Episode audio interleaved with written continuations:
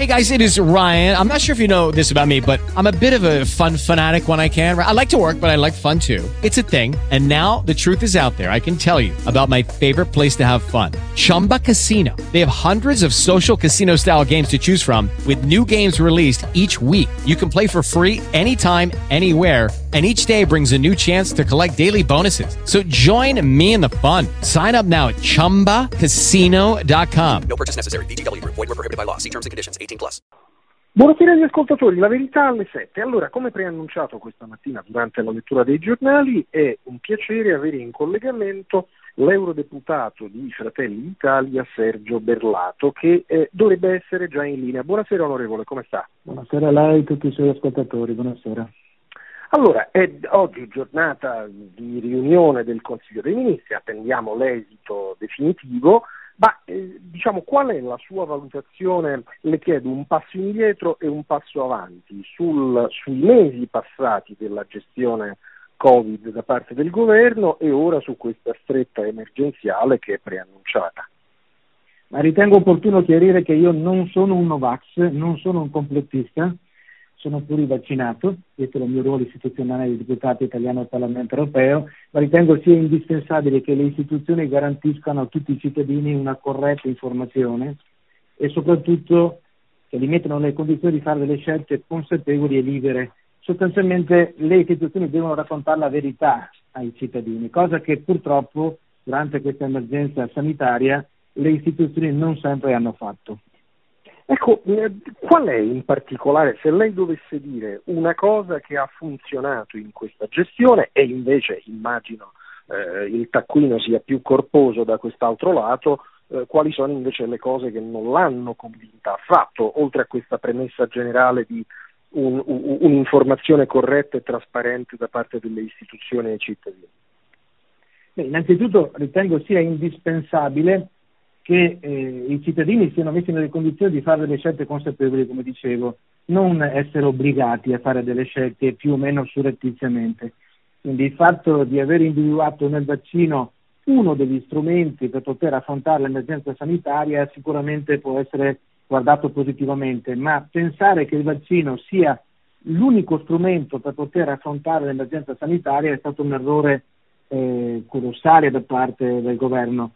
Basti pensare che abbiamo avuto tantissimi medici che hanno eh, visitato i loro pazienti e dopo averne diagnosticato le condizioni di salute li hanno curati con dei medicinali che sono comunemente reperibili sul mercato ottenendo dei risultati veramente molto positivi con più dell'80% della riduzione eh, dei ricoveri in ospedale e di quasi il 100% delle, dei decessi. Questi sono risultati che sono evidenze scientifiche, ci stupiamo del fatto che invece il governo abbia continuato a vedere solo nel vaccino come l'unico strumento per poter affrontare questa emergenza sanitaria.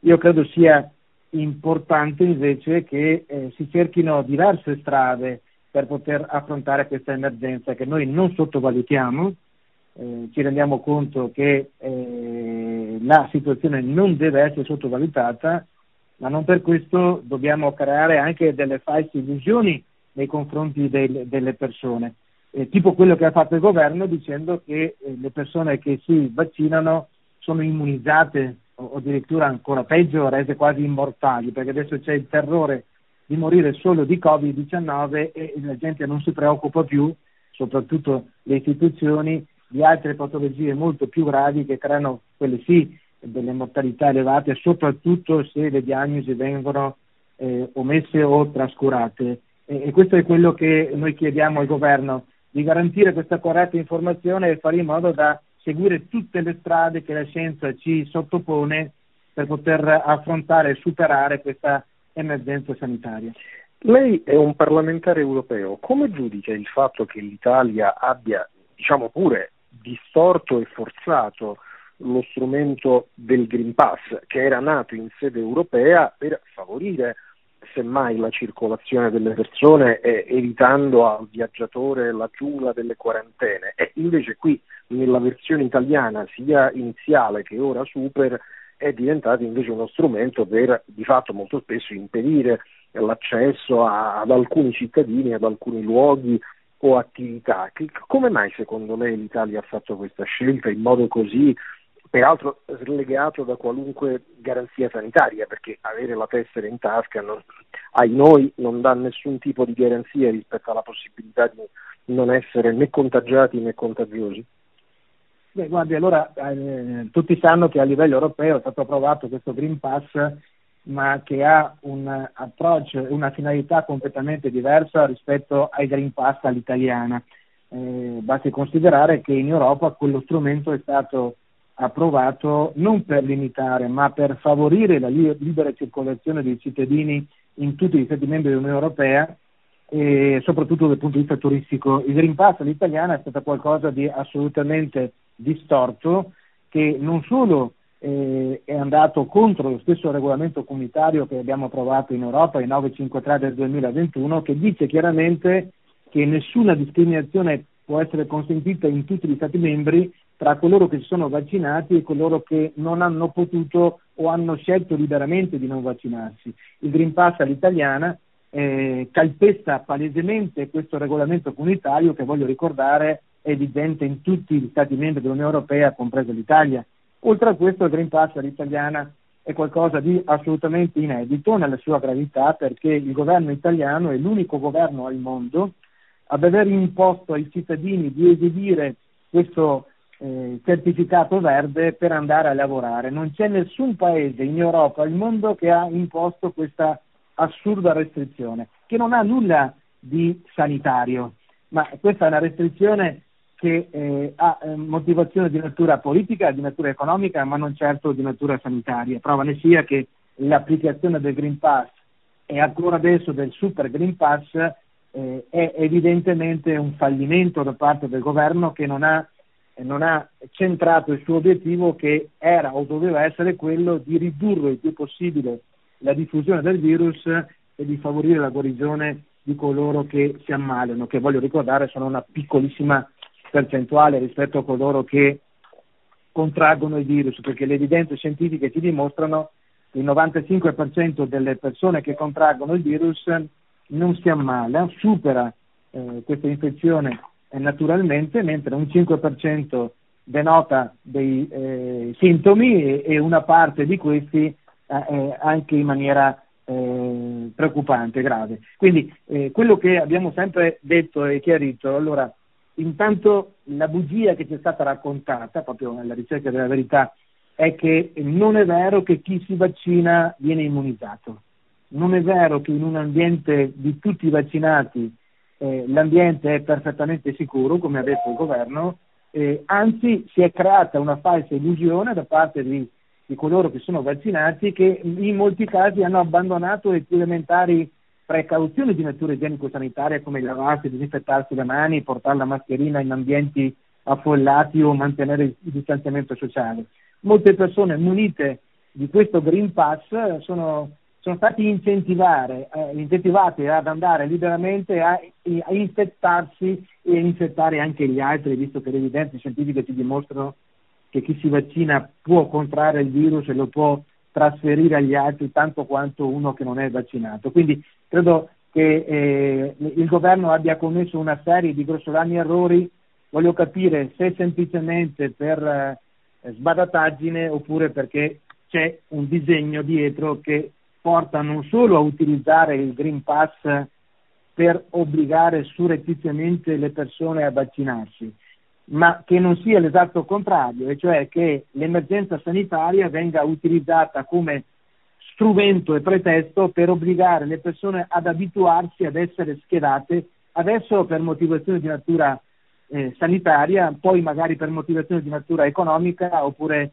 eh, di natura ambientale o quant'altro. Ecco, non vorremmo che qualcuno volesse applicare nei paesi occidentali il sistema già in essere in Cina che scheda le persone eh, e non solo per motivazioni di natura eh, igienico-sanitaria. Domanda conclusiva, in un flash lei l'ha evocato eh, il tema che sto per citare nella sua risposta precedente, ma eh, le chiederei di articolare un, un, istante. Come spiega il fatto che eh, praticamente quasi nessuno abbia eccepito il fatto che nelle eh, norme europee, c'era stato anche un pronunciamento degli europarlamentari, eccetera, sul Green Pass inteso in senso europeo si invitassero esplicitamente le istituzioni comunitarie e gli Stati membri a non discriminare chi non possa o non voglia vaccinarsi. E, e, diciamo, giusto o sbagliato che sia, in Italia si è fatto esattamente l'inverso. Come giudica il fatto che praticamente il tema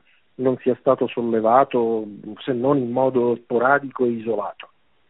Guardi, io il tema l'ho sollevato formalmente presso la Commissione europea con una serie di interrogazioni urgenti chiedendo proprio alla Commissione europea di intervenire nei confronti del governo italiano per obbligare il governo italiano al rispetto della normativa comunitaria.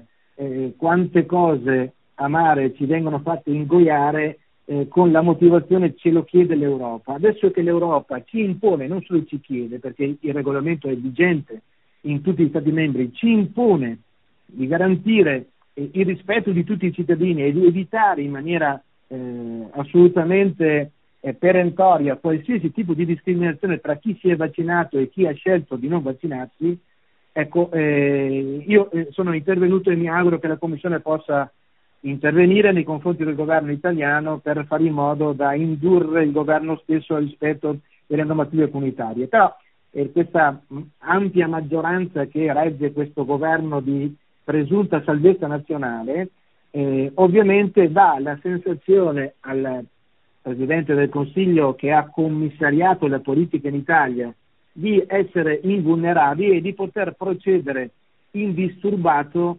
eh, anche in spregio della Costituzione italiana e in spregio delle normative comunitarie. Io mi auguro che, così come spero che ci sia un giornalismo libero che possa attivare delle inchieste giornalistiche per eh, far emergere la verità su tutto quello che è successo in questi due anni.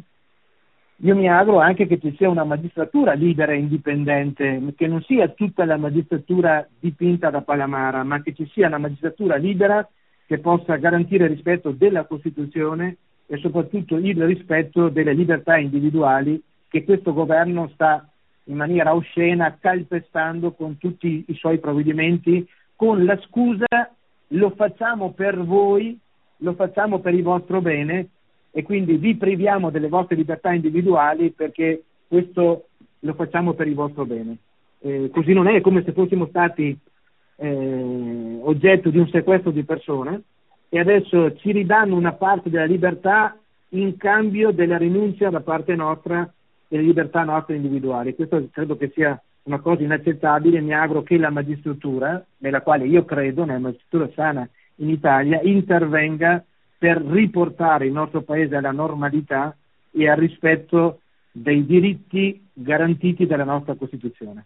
Allora, avete ascoltato l'opinione dell'eurodeputato di Fratelli d'Italia Sergio Berlato, grazie per averla espressa ai nostri microfoni, agli ascoltatori ogni valutazione e giudizio. Io ringrazio per parte mia l'onorevole Berlato, eh, che speriamo di risentire presto. Buonasera onorevole, a presto risentirla, grazie. Buonasera a lei, Buonasera a lei. E, grazie per l'opportunità. E naturalmente invece per gli ascoltatori, se vorrete l'appuntamento domani mattina alle 7 con la lettura dei giornali, ma l'appuntamento più importante è in edicola con la verità. Buona serata. With the Lucky Land slots, you can get lucky just about anywhere. This is your captain speaking. Uh, we've got clear runway and the weather's fine, but we're just going to circle up here a while and uh, get lucky. No, no, nothing like that. It's just these cash prizes add up quick. So I suggest you sit back, keep your tray table upright, and start getting lucky. Play for free at LuckyLandSlots.com. Are you feeling lucky? No purchase necessary. Void where prohibited by law. 18 plus terms and conditions apply. See website for details.